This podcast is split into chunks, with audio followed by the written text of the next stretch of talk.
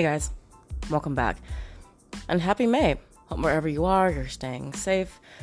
And quarantine will soon end and we can go outside. So, April's over, but that doesn't mean that we're going to stop advocating to end sexual assault and domestic violence.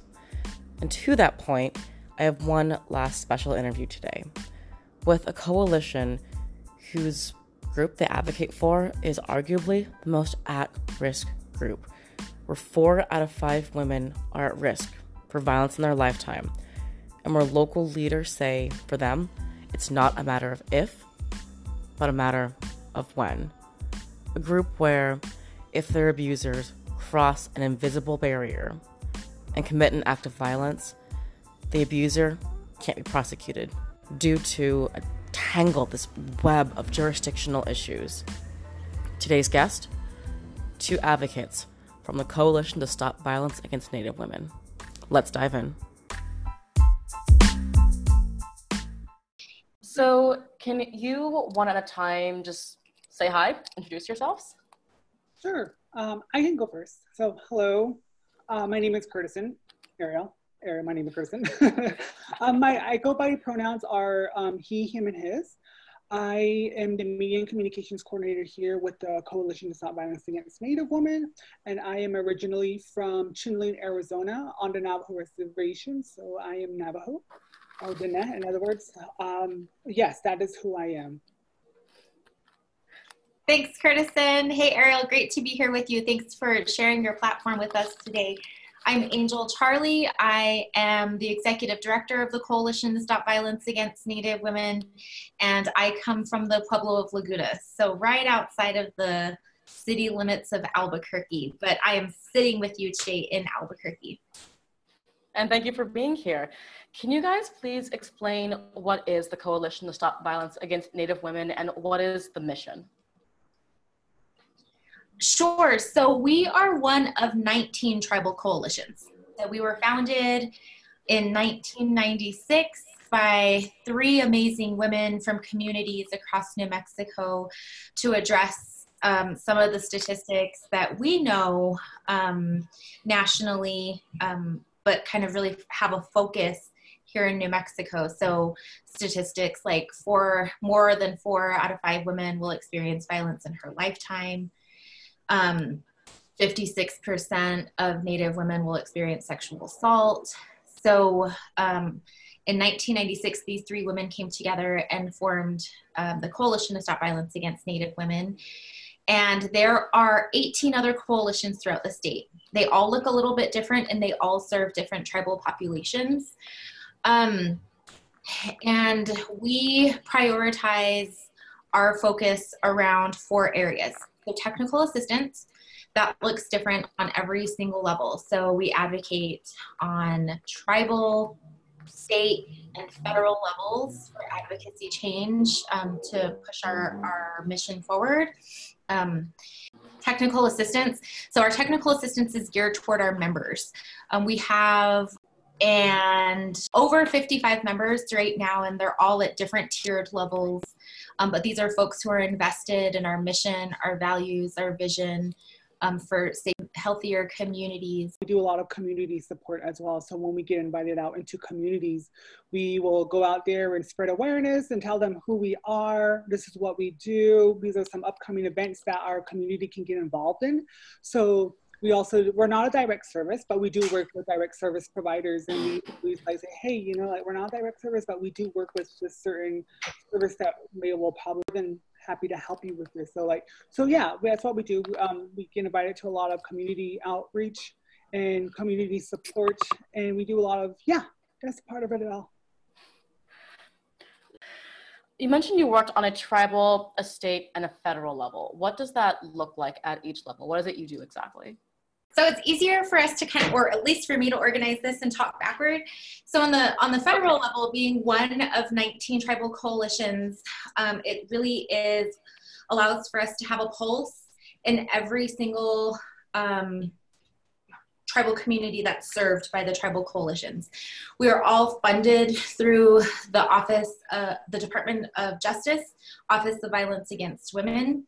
Um, in really tribally populated areas.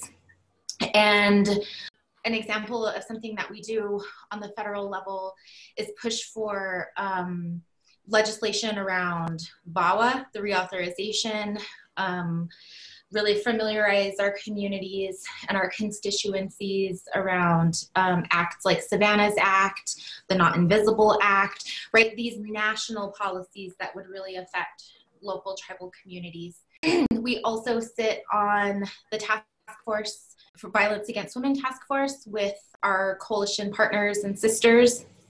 And then on the state level, um, we sit on about 20 to 25 different task forces, committees, MDTs, uh, multidisciplinary teams, CCRs, which are community coordinated response teams, um, to really advocate for the issues that tribal survivors of violence experience when interfacing with these different systems of justice. So they vary from um, the Albuquerque mayor's um, task force on domestic violence to the Santa Fe, Santa Fe Community Coordinated Response Team. Um, so we're just we try to be and as as many places as once. We have a really dynamic team which is great. Um, and we can kind of get into that a little bit later about how we're broken up as an organization. Um, and then on the tribal level um, we have worked with certain tribes before to help develop um, sexual assault codes. We've gone in and advocated around um, having sexual harassment um, policies. We've worked with um, local tribal in law enforcement um, and medical providers around training, like around with strangulation, um, around jurisdiction. And so really knowing that all of these systems are very important and they overlap and they are constantly interfacing when a person is navigating a justice system right all we, we have to kind of have familiarity with policies in all three of these realms what did you mean by sexual assault codes uh, sexual assault policy so so okay. Uh, sexual so so there's dv codes within um, tribal courts. And so, oh, some okay. of what we've been able to do, right, is, is, to help develop the language around some of the coding um, in courts that are that are um, maybe not necessarily as familiar with with um, that process. So, making it easier for a survivor to interact with this system. Exactly. So you touched on this briefly, but I want to make sure we cover everything involved with it why is it important that you have a coalition specifically designed for Native women? So we know that the the statistics are staggering, right? More than four out of five women will experience violence. And we've heard some of our, our tribal leaders, when they're advocating for these issues, um, we know that it's not a matter of if, it's a matter of when. And so um, it's ugly, but it's important, right? And these are conversations around sexual assault, around domestic violence that folks generally don't want to have. They're not comfortable broaching um, what this looks like. It's quiet, it's shameful, it's just not a topic people want to address. And so um, we have taken an approach and we use a lot of hashtags change the conversation. Together we do more.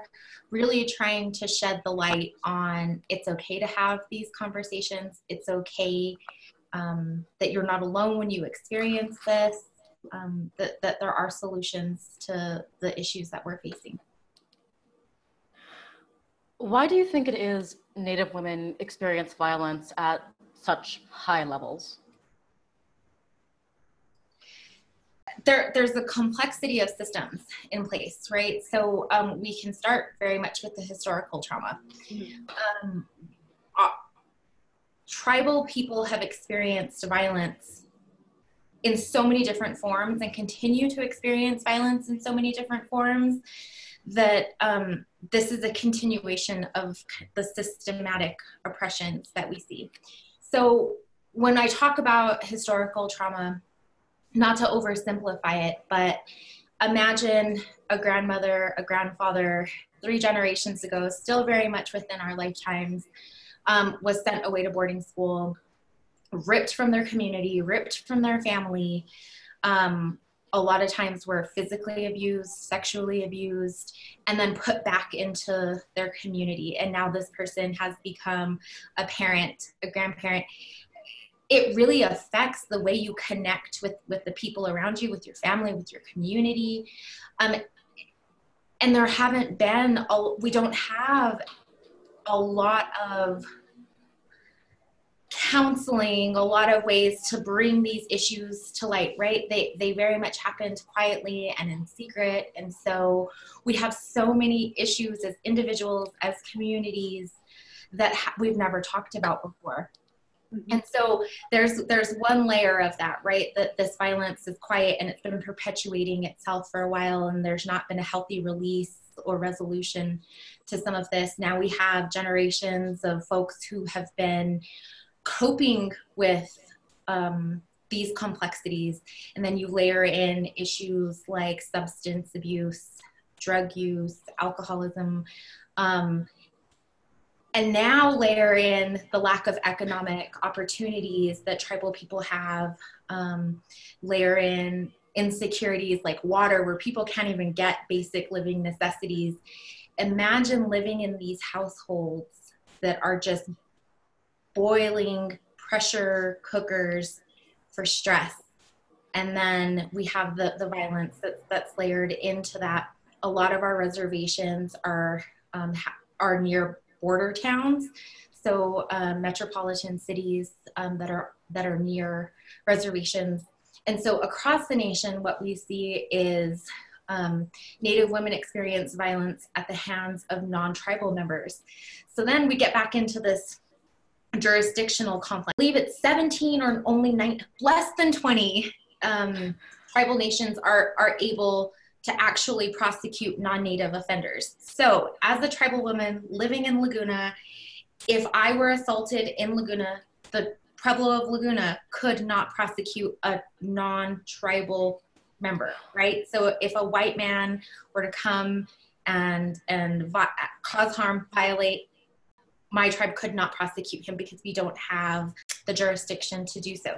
Now, it could go into violent crimes, it could potentially be prosecuted um, by the US Attorney's Office, um, but a lot of times um, that doesn't happen. The declination rate for prosecution um, is staggering, and we know that, that it happens because um, more often than not, there's a lack of evidence but really it's because who's responding to those calls in the first place? There's such a jurisdictional maze that that um, maybe a tribal police between a tribal police officer and a um, BIA officer and then an FBI agent, right? Like who's responding to this? Whose jurisdiction is it? And so a lot of that really important information gets lost in between the two. To root off of that too, in regards to why there why there's like so much violence towards Native women, I think because uh, it goes back to the crisis that has been really rooted into the historical mistreatment of Native people since the beginning.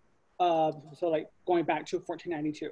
So like how a lot of um, Western um, Western folks and colonizers have come in and changed a lot of ways for a lot of tribal people. So you know, um, putting in Western ideologies, Christianity, views and lifestyles and values into tribal traditional ways also plays a huge, huge, huge role in how like that links into violence. So for for instance, um, two-spirit LGBTQ folks were seen as sacred beings. They were acknowledged. They were honored. They were seen as medicine people. They they were they were leaders. You know, they were consultants within the communities.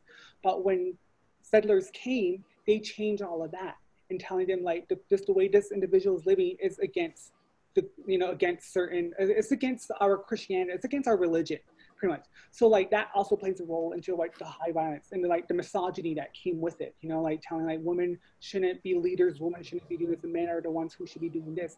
So that's where that like the the, the, that, the, violence flourished from there as well. So I just wanted to add that in there into like why there's so much, um, why there's a huge increase in violence against our Native women and LGBTQ folks here. On your website, you have a quote sexual violence is not our tradition. Is that what you're referring to when you say that the colonizers sort of brought these ideologies? Do they bring with them sexual violence? Yes. And then, like, it seemed like that. And then, like, communities, like, if someone did harm to another community member before settlers came in, you know, they were held accountable, but they weren't, um, they were held accountable in, in, in, unique ways. Um, you know, they will they will just like lose like their role depending on what role they had in the community in certain communities. Um, but that's how it was, you know, like, but other than that, there wasn't really high in those.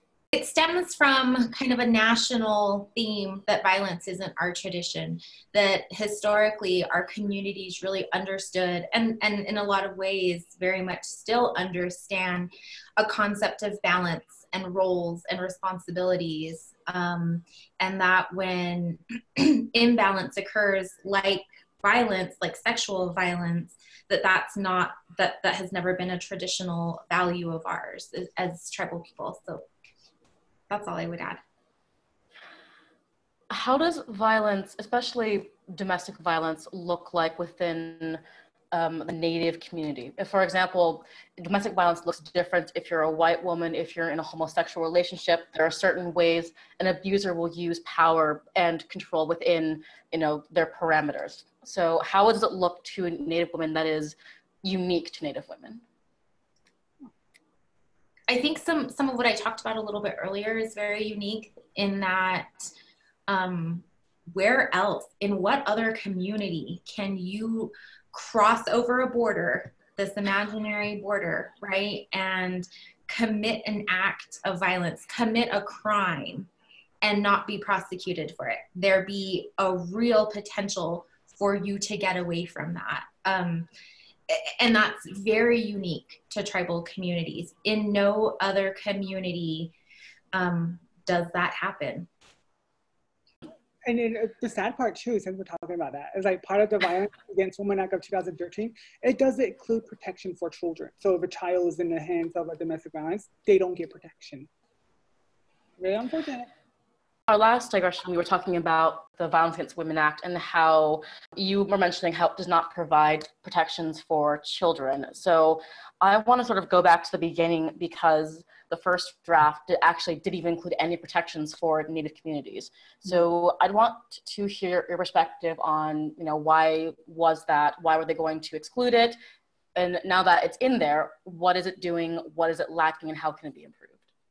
Well, since it was enacted um, back in 2013, it had a really, it had, it was, it was like a huge milestone for Native people in, you know, across our country. Um, you know, it did bring a lot of injustice for a lot of folks on the reservations, on tribal lands. But the downside is that it, it's too expensive for a lot of tribes. That's why there's like about only 24 tribes who can afford to prosecute a non-native. Um, the other out of the 100 and I believe it's 175 tribe tribe federally recognized or 573 federally recognized tribes. So like only like 24 of them are eligible or are able to pay for this. You know, are able to to to embed the special domestic violence um, jurisdiction because of the 2013 um, Violence Against Women Act. And I, I, mean, it's a, it's a, it's this, it's a, it's a first step, you know. But there's still a lot of things that are not included. You know, that was one of them. Is like protecting for children, violence against children. Um, the um, dating violence is not included in there. Sex, sex trafficking are not included in there, along with criminal violence. Uh, no, no, that's in there. Oh, violence towards police, tribal police officers are also not included in there. So, um, can you digress? I'm sorry.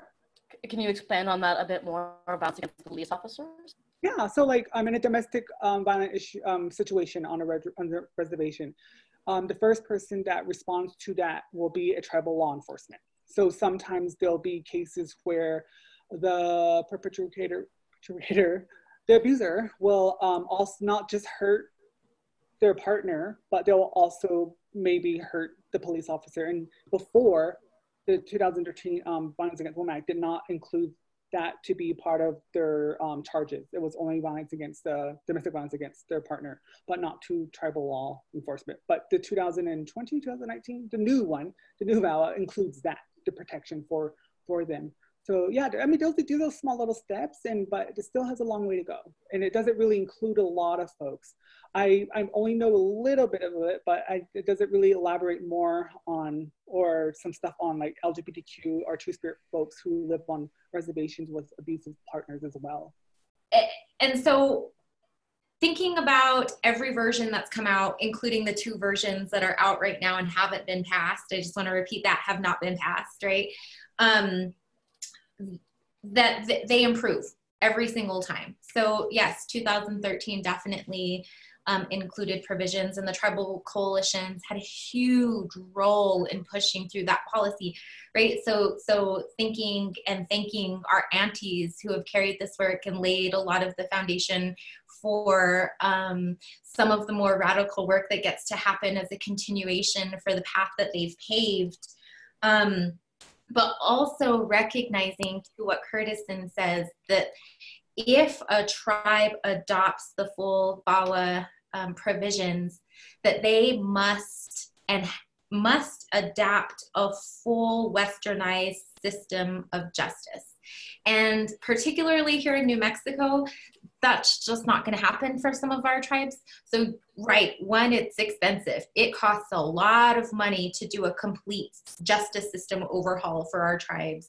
Um, our tribes don't ha- and not every tribe has a, a, jail right not every tribe can afford to keep a prosecutor um, a defender on full time um, and then you get into like the, the little complexities like um, medical insurance, right? So let's say that we do prosecute and house an offender. Now we, what if that, what if that offender or perpetrator gets a heart attack and then it's incumbent on the tribe um, to to provide the medical attention and care as um, as uh, um, an incarcerated person. So all of these complexities that come along with um, enacting the full provisions, I definitely wanted to underscore um, with what Curtison had said, and then really kind of talk about, um, and then I'll hand this back over to Curtison. It's, if it's okay for us to go in this direction, to talk about the versions that are out right now. And um, although they are standing um, policies, right, violence against women, all, although it hasn't be, been fully reauthorized, um, we are still funded under it, that there are still protections for women, that there are still advocacy groups, both tribal and non tribal, that are still doing the work that needs to be done. But it's a complete disservice to our communities that it hasn't been fully reauthorized. Um, and I'll let Curtison go ahead and get into a little bit more about that if, you, if there's time and space for that. Of course. One quick question though, um, just so it's um, it's clear. Are you saying that if a tribe wants all the protections offered in the Violence Against Women Act, you have to comply with them in terms of doing this whole overhaul. And if that is something you can't accomplish, you don't get the full set of protections. Is that correct? Exactly. Right. So and, and our tribes just aren't equipped to do that. Otherwise, otherwise, if this were if this were the simple fix, if this were the answer to the the problem, right? If this were the solution, of course, all 573 tribes would have adopted this already, right? Like we have to really yeah. be, be logical and really think about, okay, well, here's the solution. Why haven't you actually taken um, taken the steps to to authorize this? Came forward.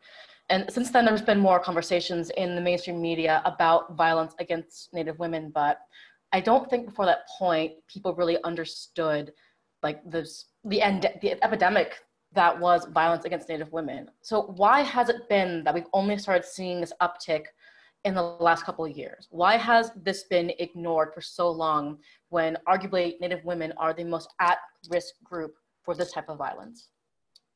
Well, I think um, it goes back to like Angel said that like we're left out a lot of conversations. You know, we're not prioritized in a lot of these um, um, issues and situations. So for um, for instance, when when a white woman goes missing, you know, like the nation calls for a huge um, search.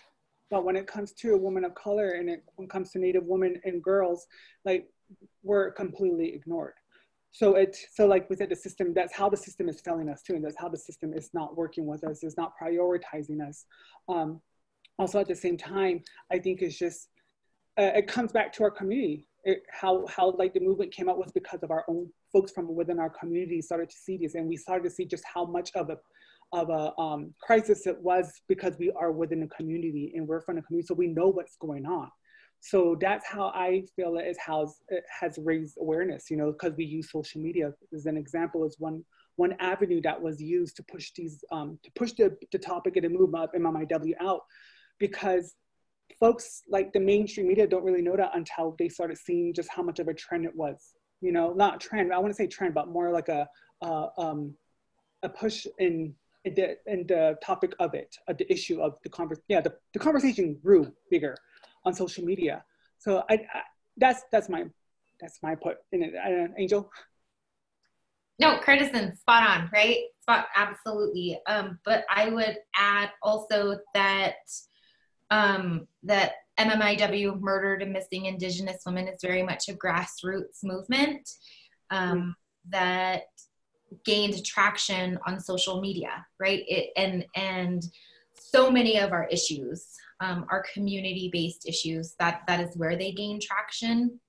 Um, but we've been really mindful and intentional to when we talk about MMIW saying um, and naming that this is more than a hashtag. So to Curtison's point, right, like we cannot afford to ride trends. We can't afford to be on that wave um, because as soon as that hashtag loses momentum, so does mm-hmm. the visibility for the issue. And so, um, all of the work that we've done around MMIW has been sustained through our sex trafficking efforts, which is based in policy, right? So, so um, we have to root these issues in the system. As much as I don't like playing in the system, we absolutely have to make sure that we're taking this and we're making sure that it has a place to live so that when the hashtag fades, when the trends go away, um, that it's still an issue that matters and people must pay attention to it. Stakeholders and decision makers must pay attention to it. So, jumping off your last point, your website has a quote I want to read it out loud. Traffickers use tactics consistent with those used by colonial and American governments against Native people. Can you talk a little more about this?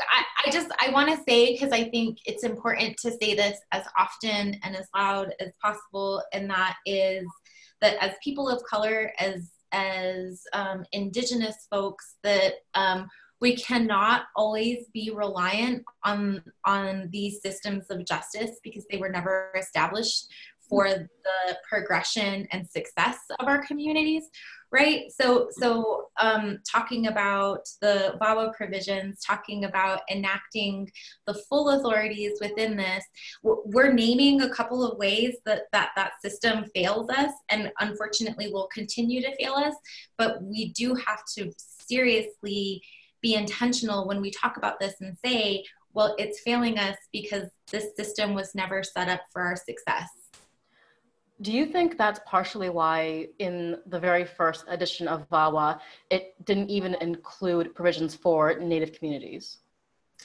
I would say yes. Um, absolutely. And uh, unfortunately, Native people, Native folks are left out of the majority of conversations that are happening across the country. Even in right now, the moment of COVID in New Mexico, 40%, 47% of cases in New Mexico are indigenous. They're, they're native people, but that we're, we're being categorized as other, right? That's a significant data point to, that needs to be named, but it's just another, um, it, it's a continuation of the erasure. It's a continuation of um, not our, our folks just being left out of the conversation. Jumping off um, your last point, I think it was only a couple of years ago the missing and murdered Indigenous women. Mm-hmm. Right. So when I when I think about tactics, when I think about um, methods used, it it's gaslighting. It mm. it it is discrediting. That there's a lot of discredit that happens, um, and kind of the reemphasis of loss of identity right? So so these are all systematic things that we say happen but but they can absolutely be perpetuated on an individual level um, by traffickers. Okay is there anything else you want to add about your work with um, sex trafficking? Mm. um that it that it's more expansive than than the system allows also right? So um within the the trafficking um, project area, initiative area falls definitely the MMIW work, but also the correlation to land body um, violence, right? That what happens to the land happens to our bodies. And um, we are broaching and definitely aren't the experts, but are really working toward um, getting our communities familiar with the the concept and the idea that extractive industries practices correlate with sexual violence right? And so our sexual violence and our trafficking initiatives um, are parallel and work closely together. Um, so there's been a lot of work in the northern part of the country namely the, the bakken region that has um, a really has made a really strong case between this correlation but there is expansive extractive industries practices in New Mexico, and we haven't quite yet made that connection, right? Um, and I think some of the ways that um, operationally it works up north and the way it looks down here isn't quite the same. And so it's given people an excuse to, to not name it. Um, but also, you know, we, we do know that, that there's a higher increase of trafficking of sexual violence when there when extractive industries um, are present. It sounds like what you're saying. It really reminds me a lot of the environmental justice movement, reproductive justice movement, and how those two together really correlate with sexual violence against women. Would you agree with that statement? Yeah ab- absolutely. Um, and just as an organization and as a as a group we we have it's our responsibility right to to name these injustices at the intersections because this doesn't happen in isolation. Violence against a woman doesn't happen in isolation. Violence against native women in general doesn't happen in isolation. There are so many other factors in order for this to perpetuate. And so um, the, the, the team of CSVANW Coalition to Stop Violence Against Native Women are very invested and passionate about those other issue areas environmental justice, reproductive justice, um, where all of these intersections happen um, when it comes to like the individual level, right? Because it, it just doesn't happen by itself. None of this happens alone. Your website has a really heavy focus on LGBTQ and also Two Spirit, which I was really impressed to see because I feel that as a whole we tend to miss violence in you know these sort of arenas. So why is it so important that you guys have this focus and, and include this in your work. And can you define Two Spirit too for those who don't know what Two Spirit is? Yeah. Um, so Two Spirit is a term that was coined back in 1990 at a um, at a at a gathering, um, and can, it was a way to join various gender identities and expressions of Native Americans, First Nations, and Indigenous individuals. So that's where so Two Spirit refers to people who has both a masculine and feminine spirit. So it's like an umbrella term. So we like LGBTQ is an umbrella term, like an umbrella. And so Two spirits is an umbrella because right underneath it, for each tribe, they have different names for a person okay. who's LGBTQ. So for instance, Navajo, we have Nadle, meaning a masculine, uh, uh, not masculine, a feminine woman, or the one who's changing, I'm sorry. Um, and then we have Delpa, and that's for a masculine woman you know so like and then and we have different and then there's like different ones for different tribes but two spirits just like an umbrella term that we use. Um, and it was coined from the I, I believe it was the Anishinaabe um, folks or yeah they're the ones who came with that. Uh, but it's really important that it's really important for the coalition to talk to um, focus on this because they are also part of like multiple victimization and um, structural oppression they face as well um, and, and, we see a lot of times that they're left out of the conversation and they're like they're vulnerable. And so like from a indigenous perspective from my um, traditional um, perspective you know to um, lgbtq non-binary relatives are very sacred. They're important.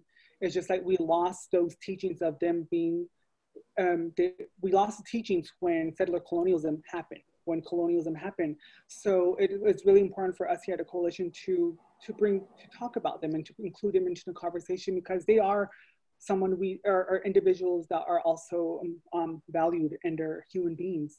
They also face discrimination, they face racism, they face violence, and and they contribute to our society just as much as our other folks contribute. So, which is why it's very important for us to include them in, into these conversations and to highlight why, like, we need to advocate for our LGBTQ relatives, especially our trans and non-binary relatives, that is it, right? Because these folks are our relatives too.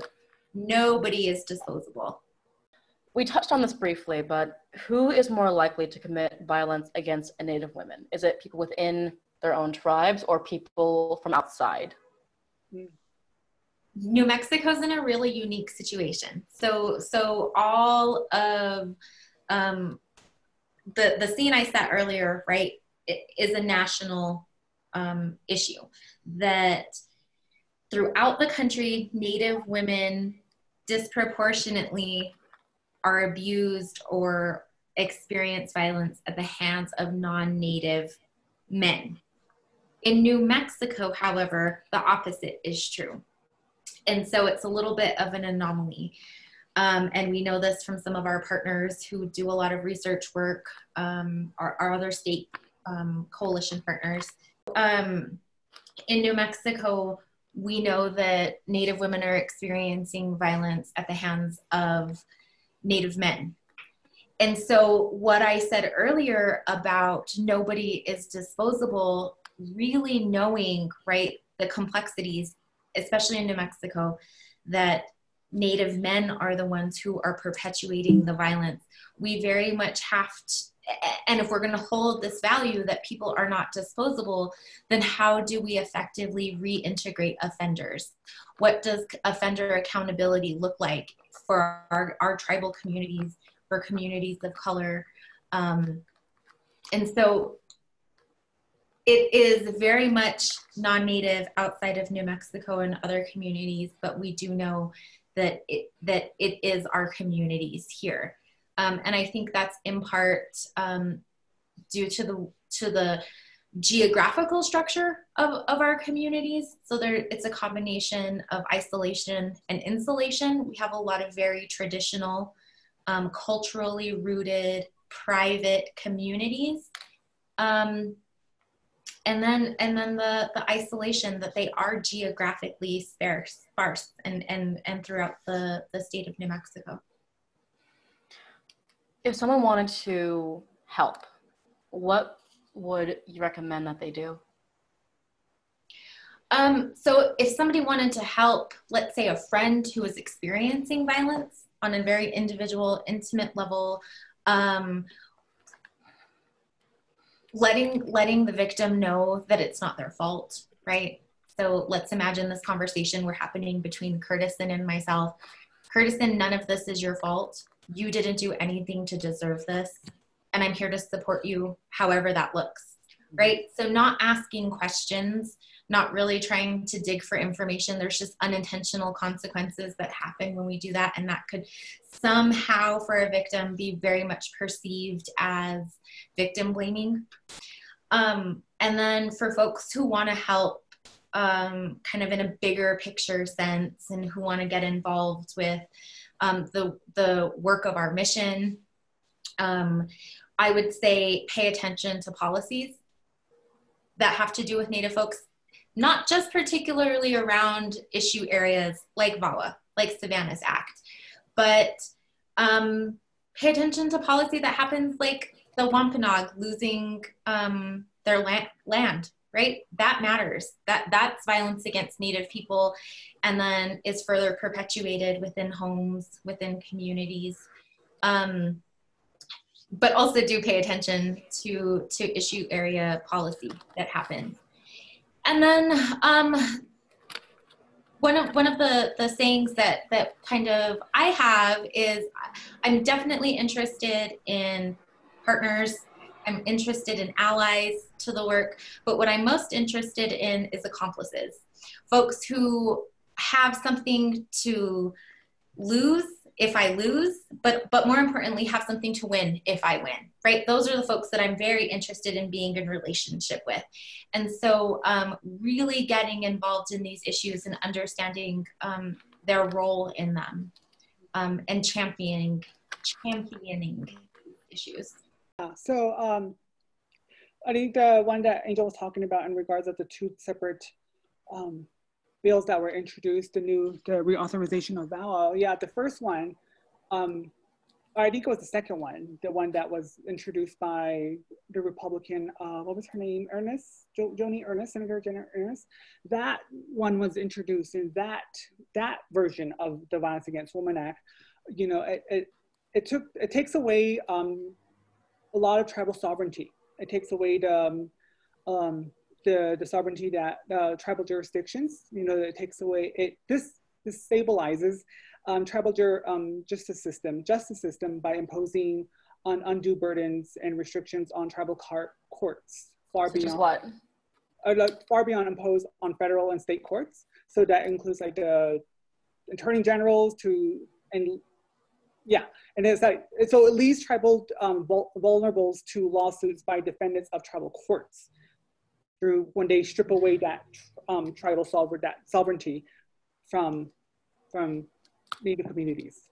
Very awesome. cool. Thank you. Thank you, Ariel. Take care. Stay healthy. Yeah, you too. Keep in touch, guys. Thank Bye. you. Bye-bye. Bye. Bye. Bye.